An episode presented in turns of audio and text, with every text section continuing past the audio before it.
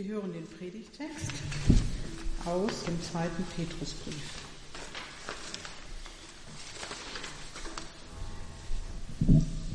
Denn wir haben uns nicht etwa auf klug ausgedachte Geschichten gestützt, als wir euch ankündigten, dass Jesus Christus, unser Herr, wiederkommen und seine Macht offenbaren wird. Nein, wir haben seine majestätische Größe mit eigenen Augen gesehen.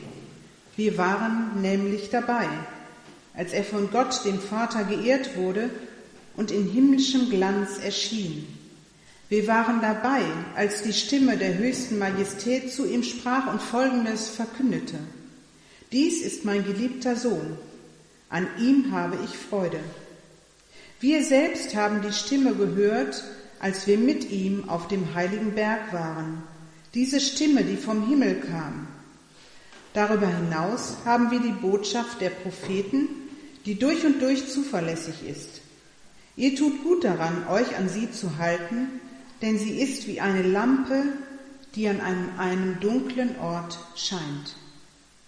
Haltet euch an diese Botschaft, bis der Tag anbricht und das Licht des Morgensterns es in euren Herzen hell werden lässt. In diesem Zusammenhang ist es von größter Wichtigkeit, dass ihr Folgendes bedenkt. Keine einzige prophetische Aussage der Schrift ist das Ergebnis eigenmächtiger Überlegungen des jeweiligen Propheten. Anders gesagt, keine Prophetie hat je ihren Ursprung im Willen eines Menschen gehabt. Vielmehr haben Menschen vom Heiligen Geist geleitet im Auftrag Gottes geredet.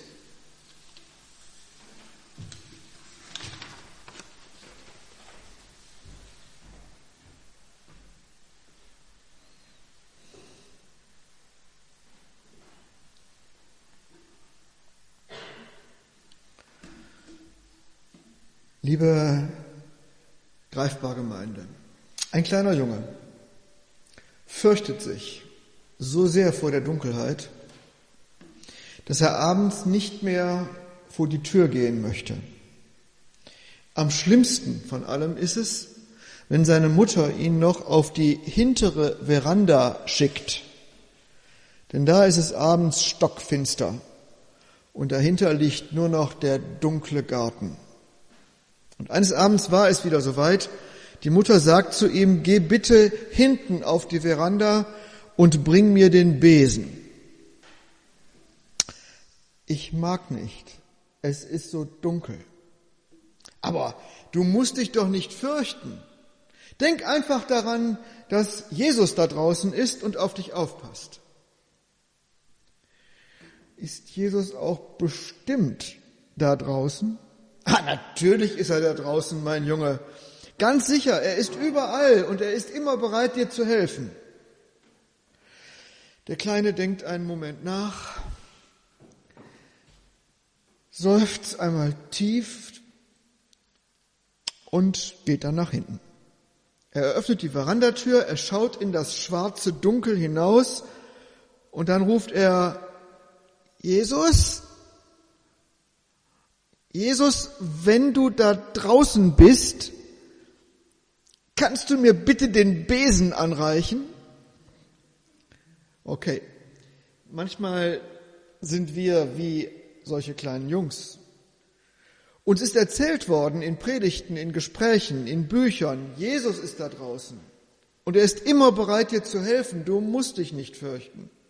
Und dann standen wir da an der Verandatür unseres Lebens und fürchteten uns trotzdem. Ist er wirklich da draußen? Steht er vor der Tür? Wird er bald alles, alles neu machen? Das sagen uns doch die Predigten und die klugen Bücher und andere kluge Leute kommen dann und sagen, ach, das sind doch alles nur Märchen. So funktioniert die Welt nicht. In Wahrheit sind wir völlig alleine mit unserer Furcht und mit der Finsternis. Da ist niemand, der bei uns wäre, den wir rufen könnten und der bereit wäre, uns beizustehen. Schon gar nicht kommt es am Ende zu irgendeinem großen Showdown, bei dem alles Böse verschwindet und die Welt ein Land wird, in dem Milch und Honig fließen. Vergiss es. Da ist keiner. Etwa so ging es schon der Gemeinde, an die Petrus seinen zweiten Brief schreibt. Sie hatten gehört, Jesus ist da draußen. Er ist in dem Dunkeln, steht uns bei, bei den kleinen und bei den großen Sorgen schon jetzt und dann, wenn er bald, bald sichtbar kommt, zum zweiten Mal, zum entscheidenden Mal, denn Jesus kommt bald wieder. Und dann hört das Warten auf. Ende aller Sorgen, bye bye Leid und Tod. Alles wird hell und neu. Hm. Sie mussten die bittere Erfahrung machen, Jesus ließ auf sich warten. Er kam nicht, die Zeit verging, Menschen wurden geboren und Menschen starben, Gottesdienste wurden gefeiert, die Gemeinde diente den Menschen in ihrer Umgebung, sie erzählte vom Evangelium, aber der Herr kam nicht wieder. Das große Finale, es blieb aus. Und auch im Kleinen war er nicht immer so zur Stelle, wie sie dachten, wenn die Sorgen drückten. Und allmählich wurden sie unruhig. Einige fingen auch an zu wanken, andere fingen an zu spotten. Der Lauf der Welt ändert sich nicht. Er kommt nicht. Alles nur Fake News. Die Gemeinde geriet richtig ins Straucheln. Draußen die Spötter, drinnen die, die sich sagten, na ja, wenn er denn nicht kommt, wenn alles nur ein großer Irrtum war, dann kann ich es mir doch auch jetzt ein bisschen gut gehen lassen, dann genieße ich, was ich kriegen kann. Was soll's? Und dazwischen die, die immer noch zusammenkamen und weiterhin riefen, Jesus, bist du da draußen? Warum kommst du nicht? Wenn du wirklich da draußen bist, dann sag uns doch bitte, wie es weitergehen soll. Es scheint der Normalzustand zu sein, dass uns das schmerzt. Und je ernster wir die Sache mit Jesus nehmen, desto mehr quält es uns, wenn er nicht kommt. Jetzt nicht bei den kleinen und großen Sorgen und schon gar nicht dann bei dieser großen Sache, dass er wiederkommen sollte, strahlend, mächtig für das Gute, kompromisslos gegen das Böse und in allem voller Erbarmen mit uns Menschen. Und vielleicht Vielleicht haben nicht so wenige auch unter uns die große Hoffnung längst ad acta gelegt. Beim Glaubensbekenntnis, wenn es dann gesprochen wird, sprechen sie wohl noch mit. Er wird kommen.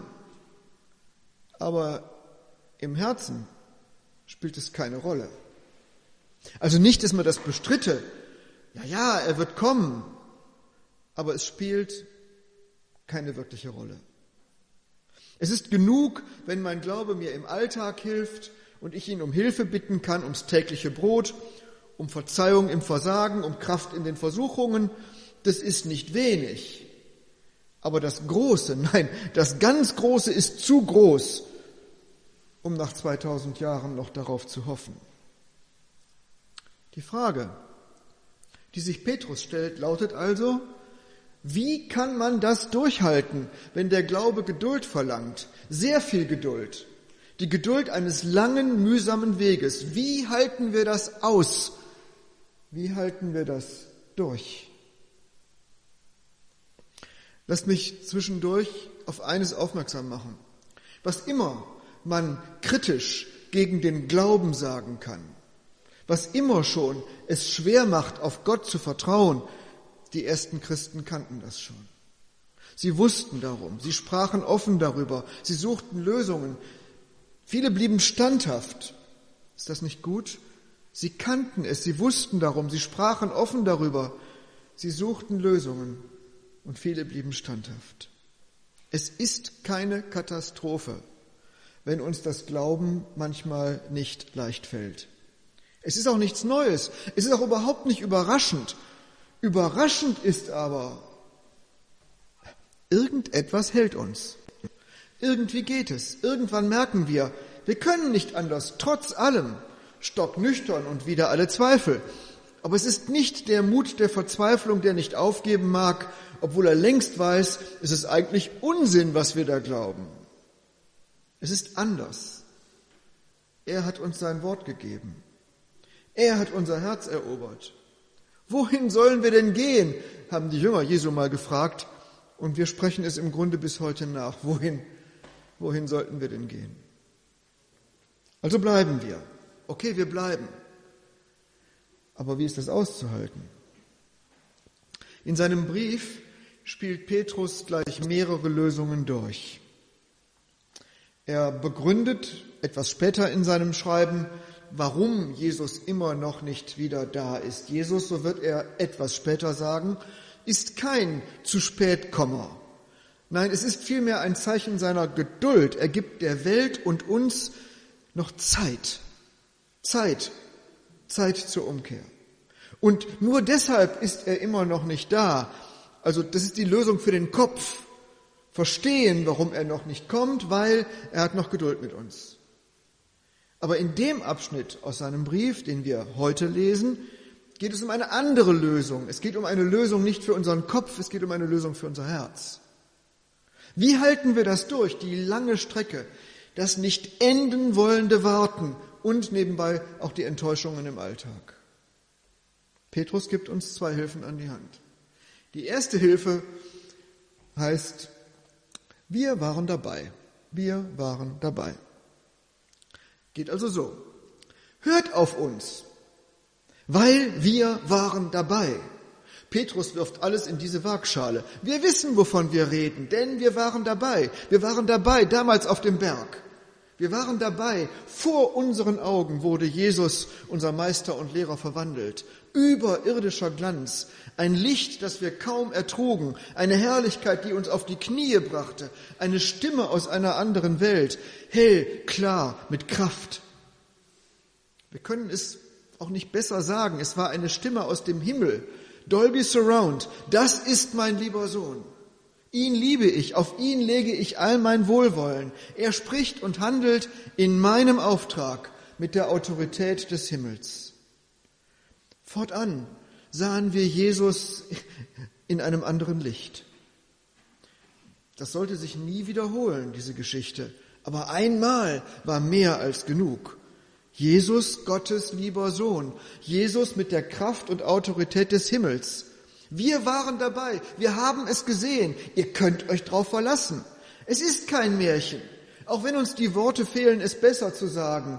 Jesus ist es, er ist es, der lang erwartete, der heiß ersehnte, der, der wirklich sagen kann, yes, I can. Er ist da draußen. Bleibt am Ball, habt Geduld. Er ist es, denn wir waren dabei. Tolle Hilfe. Ihr wart dabei, wir nicht. Ihr habt es mit euren eigenen Augen gesehen, wir nicht. Nichts haben wir gesehen. Du schreibst es doch selber, lieber Petrus, in deinem älteren Brief. Da schreibst du, ihr habt Jesus lieb, obwohl ihr ihn nicht, nicht seht. Warum ist das also eine Hilfe zum Durchhalten, dass ihr ihr Glücklichen, ihn habt sehen dürfen. Was bitte nützt uns das, wenn es für uns schwer wird? Warum hält das den Glauben am Laufen, wenn wir so lange und so oft vergeblich warten? Nun, Petrus hat zwei Absichten, wenn er uns so daran erinnert, wir waren dabei. Die eine Absicht ist offenkundig, ihr könnt uns vertrauen. Wir erzählen euch keine Märchen. Die andere Absicht ist ein bisschen weniger offenkundig, dafür für uns wichtiger. Der Petrus, der malt hier seinen zweifelnden Geschwistern im Glauben ein Bild. Er zeigt uns Jesus, den wir nicht sehen können, in einer Geschichte. Er zeigt uns, was wir sehen würden, wenn wir sehen könnten. Das ist alles, was uns jetzt schon offen steht. Die Augenzeugen werden zu Augenöffnern. Die direkt dabei waren, geben uns einen Blick aus zweiter Hand. Schlechte Nachricht, mehr gibt's nicht. Ich muss das mal sagen. Immer, wenn wir hier zum Beispiel singen, komm, schließ die Augen, schau Gott an, dein Herz weiß längst, dass es das kann, dann muss ich den Kopf schütteln und denken, nope, Unsinn. Richtig komplett Unsinn. Unser Herz kann das, genau das eben gerade nicht. Sicher nicht. Einen Blick aus erster Hand kriegen wir nicht. Schon gar nicht kann unser verwirrtes, verdrehtes und aufsässiges Herz irgendetwas, das auch nur in die Nähe eines Blicks in den Himmel kommt. Lasst also die Augen ruhig offen und versucht es mal anders. Die Augenzeugen werden Augenöffner. Was Sie sehen und was Sie hören durften, berichten Sie, malen es uns vor Augen, zaubern in unser Kopfkino. Petrus, Johannes, Paulus, was Sie sahen und was Sie hörten, ist das Medium, das Mittel, das Äußere, das uns jetzt geschenkte aus zweiter Hand. Und Petrus ist überzeugt, damit kommt ihr ziemlich weit. Wie aber geht das? Wie sollen wir uns trösten und bei der Stange halten, wenn uns das Warten lang wird und Mühe macht? Nun, meine Antwort wird euch ein bisschen überraschen. Ich möchte euch einen Weg zum Durchhalten im Glauben empfehlen und die Überschrift könnte, Zitat, einfach lauten, Bilder einer Ausstellung. Etwas weniger dunkel, schaut euch doch mal die Bilder der Augenzeugen an. Meine Antwort wird euch also überraschen. Sie lautet nicht banal, lest die Bibel. Das wäre das Erwartbare. Sie lautet, schaut euch die Bilder einer Ausstellung an. Schaut auf die Berichte der Augenzeugen. Schaut mit ihren Augen auf Jesus.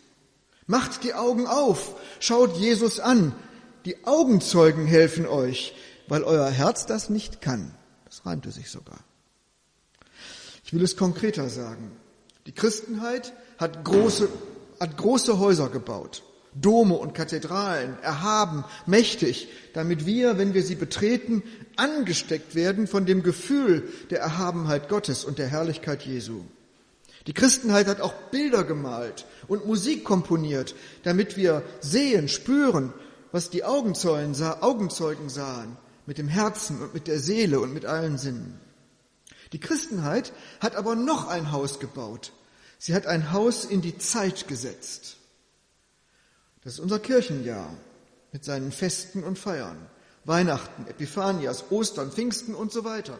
Und mit jedem Sonntag ist ein Bild der Augenzeugen verbunden. Das Kind in der Krippe, der Zwölfjährige im Tempel, Jesus auf dem Berg im strahlenden Licht, heute. Jesus auf den Straßen Israels, Jesus der Bergprediger, Jesus der Arzt, Jesus der streitbare Lehrer, Jesus, der mit Zöllnern Partys feiert, Jesus, der Jünger bildet, bis sie lebendige, mündige Nachfolger sind, Jesus, der Sünden vergibt, Jesus, der Leid auf sich zieht, Jesus, der unsere Schuld ans Kreuz trägt, Jesus, der aus dem Grab als Sieger steigt. Und die Idee dahinter ist ganz einfach. Folgt den Augenzeugen. Hört ihre Geschichten. Schaut mit ihren Augen auf Jesus. Seht jede einzelne Woche einen etwas anderen Aspekt, einen etwas anderen Augenwinkel. Nehmt immer mehr und besser in Augenschein, was es jetzt schon zu sehen gibt von Jesus. Und ihr werdet merken, ihr werdet merken, wie euer Herz sich füllt mit den starken Bildern der Augenzeugen. Ich weiß, ihr denkt, das Kirchenjahr. Wie langweilig ist das denn? Uralte Tradition, nicht für uns, denn wir sind spontan. Wir folgen nicht den ausgetretenen Faden. Wir lesen, was uns gerade einfällt. Wir singen, was uns gerade berührt. Mag sein, mag sein. Das hat nur eine Nebenwirkung. Unser Blick auf Jesus wird ärmer, kleiner, eingeschränkter, nebulöser. Es ist so, als schauten wir im Familienalbum entweder nur immer dasselbe Bild an oder blätterten nur so achtlos hin und her. Das Kirchenjahr, das sind Bilder einer Ausstellung. Das ist der Blick auf Jesus aus der Sicht der Augenzeugen. Das zeigt uns immer mehr und immer reicher, wer er ist, an dem wir hängen mit Leib und Seele. Er ist nicht nur der, der am Kreuz für uns starb. Das fällt uns meistens ein. Er ist der, der sich als Kind in die Krippe legt. Er ist der, der als Kind schon Flüchtling wird. Epiphanias. Er ist das strahlende Licht. Er ist der, auf dessen Sein und Wirken Gottes ganzes Wohlwollen ruht. Dann kommen so komische Namen, aber klingt doch auch irgendwie schön. Mal was anderes. Sexagesime. Er ist der Sämann, der sein Wort großzügig auf den Acker der Welt streut. Estomihi. Er ist der starke Fels, auf dem wir stehen. Invocavit. Er ist der eine, der eine, der dem Lockruf des Feindes widersteht und weder Macht noch Ehre will, wohl aber uns. Letare, er ist das Weizenkorn, das stirbt und gerade so das fruchtbarste Leben führt, das je gelebt wurde. Judica, er ist der, der herrschen könnte und sich bedienen lassen dürfte, aber lieber dient und sein Leben für uns verschenkt. Nur eine alte Tradition? Nein, Bilder einer Ausstellung, gemalt von den Augenzeugen für uns, damit wir sehen, wer Jesus ist, wer er für uns ist und damit wir Kraft bekommen, das Warten zu ertragen, die Enttäuschungen wegzustecken und zu bleiben. Darum heute noch einmal, es ist nicht irgendein beliebiger Sonntag, es ist der letzte Sonntag nach Epiphanias, weiße Textilien, österliches Fest, ein Christusfest. Seht doch, sagt Petrus, was wir mit eigenen Augen gesehen haben. Christus ist es. Er ist der eine. Sein Auftrag hat himmlische Bestätigung. Haltet durch. Haltet fest. Jesus, bist du wirklich da draußen? Oh ja. Und heute seht ihr dieses Bild. Er ist der, der im strahlenden Licht steht. Er ist der, der wirklich im Namen und im Auftrag des Herrn unterwegs ist. Noch kurz die zweite Hilfe, Hilfe, weil die ist erwartbarer und da will ich euch nicht lang mit langweilen. Aber es ist ganz nett formuliert. Zweite Hilfe. Das prophetische Wort knipst das Licht an. Petrus spricht also über das, was er gesehen hat. Und dann geht er weiter und er redet vom prophetischen Wort, das wir haben. Und er sagt, wenn es manchmal so schwer ist, wenn ihr weiter warten müsst, im Kleinen wie im Großen, dann, liebe Schwestern und Brüder, dann tut ihr gut daran, an dem prophetischen Wort festzuhalten. Gemeint ist hier Prophetie, die wir vor uns haben, als Buch, als Bibelbuch. Und tatsächlich, erwartbar, lautet jetzt der Rat, lest die Bibel. Petrus schreibt hier so einiges, worüber sich mehr oder weniger schlaue Theologen seit Jahrhunderten den Kopf zerbrechen. So etwa, wie eigentlich der Heilige Geist die Autoren der Bibel inspiriert haben soll. Gute Nachricht für heute Nachmittag, das erspare ich euch. Ich möchte euch vielmehr mit dem locken, wirklich locken, was der Heilige Geist heute tut, wenn wir das prophetische Wort haben und gut daran tun, uns gerade in dunklen Zeiten daran zu halten. Und dafür hat Petrus ein tolles Bild. Petrus sagt, dass die Worte der Bibel ein helles Licht sind, eine starke Lampe in dunklen Tagen, wie die Tageslichtlampen an Wintertagen, wie ein Morgenspaziergang übers verschneite Feld in der Sonne nach trüben Tagen. Aber es kommt noch besser. Petrus setzt ein weiteres Bild auf dieses erste Bild das Wort, das wir haben und an dem wir festhalten, und jetzt kommt's, lässt den Morgenstern in unseren Herzen aufgehen. Was leistet die Bibel, die wir lesen und deren Wort wir betrachten? Sie ist ein Licht im Dunkeln, okay. Aber sie tut etwas an uns, mehr noch in uns. In unserem Herzen lässt sie den Morgenstern aufgehen. Der Morgenstern, das ist noch nicht die Sonne. Der Morgenstern, das ist die Venus. Der Stern, der am Nachthimmel am hellsten strahlt, kurz bevor es dämmert und Tag wird. Der Stern, der am hellsten strahlt, kurz bevor, kurz bevor es dämmert und Tag wird. Wörtlich steht hier, der Phosphoros gehe in euren Herzen auf. Der Phosphoros ist der Morgenstern, der übersetzt Lichtbringer, der Hellmacher. Der geht wo? In eurem Herzen auf. Das passiert, wenn ihr am prophetischen Wort festhaltet, wenn ihr euch dem Wort der Bibel aussetzt, hörend, na besser noch lauschend, harrend, wartend, betrachtend, sehnend, suchend. Dann knipst der Geist in euch das Licht an. Der Lichtträger, der wahre Morgenstern, macht es hell und klar in euch, wo es vorher finster und kalt war. Dahinter steckt nun ein Nein und ein Ja. Nein, der Morgenstern geht noch nicht über der ganzen Welt auf, nur in unserem Herzen. Der Herr lässt weiter auf sich warten. Begründung folgt später, alles Frage seiner Geduld. Aber ja, er zündet in euch ein Licht an, das euch Mut gibt und hilft, trotz allem zu, Herr, zu hoffen. Jesus ist wirklich da draußen.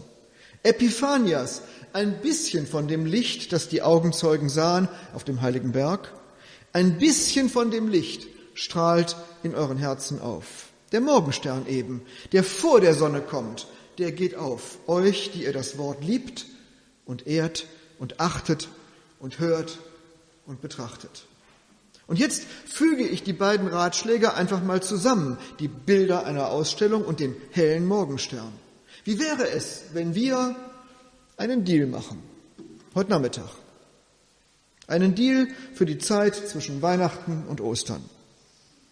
Wie wäre es, wenn wir in dieser Zeit ich weiß ja nicht, ob ihr das macht oder mal wieder neu anfangen solltet oder einfach nur durchhalten müsst. Wie wäre es, wenn wir in dieser Zeit die prophetischen Worte lesen? Jeden Tag, von jetzt bis Ostern. Und dabei den Bildern der Ausstellung folgten, den Texten des Kirchenjahres, also den Texten, die im Losungsheft immer unten links stehen. Als Bibelworte für jeden Tag. Jetzt am Ende von Epiphanias, dann über Sexagesime und Invokavit, durch die Fastenzeit bis hin zu den drei heiligen Tagen von Karfreitag bis Ostern. Um das Bild von Jesus in uns anzureichern und zu vervollständigen und mehr von ihm zu sehen.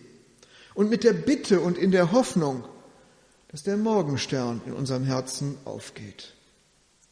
Wenn das geschieht, dann setzt sich eine Gewissheit in uns fest. Es wird Tag, ganz bestimmt. Denn Jesus ist kommen, Grund ewiger Freude. Schöpfer, wie kommst du uns Menschen so nah? Jesus ist kommen, nun springen die Bande, Stricke des Todes, die reißen entzwei. Jesus ist kommen, der starke Erlöser. Versteht ihr? Es ist immer noch nicht der helle Tag, aber Jesus ist kommen. Das ist es, was uns Petrus sagt stocknüchtern und hoffnungsfroh zugleich. Was haben wir also? Wir haben sein Wort. Und dann mag es geschehen, hier und dann, wenn wir singen und beten, wenn wir hören und uns gegenseitig trösten, wenn wir den Segen empfangen oder hoffentlich auch irgendwann einmal wieder Brot und Wein genießen, dann geht der Morgenstern in unserem Herzen auf. Christus Phosphoros, der Lichtträger. Wir haben sein Wort als ein Licht am dunklen Ort. Und zuweilen geht der Morgenstern wirklich in unserem Herzen auf. Trotz allem Gewissheit, trotz allem Frieden, trotz allem Geduld, trotz allem Hoffnung, trotz allem Jesus, für uns selbst, für unsere arme Seele, für unseren müden Leib, für unsere schlimmen Schmerzen, für die enttäuschte Hoffnung, für unsere Schuld und unser Ungenügen, für unsere Kinder und ihre Nöte, für unser Alleinbleiben, Jesus Morgenstern. Der Morgenstern in unserem Herzen. Und es wird nicht immer dunkel bleiben. Jesus ist wirklich schon da draußen. Und wenn ihr diesen Weg mitgehen wollt, dann ruft Gottes Volk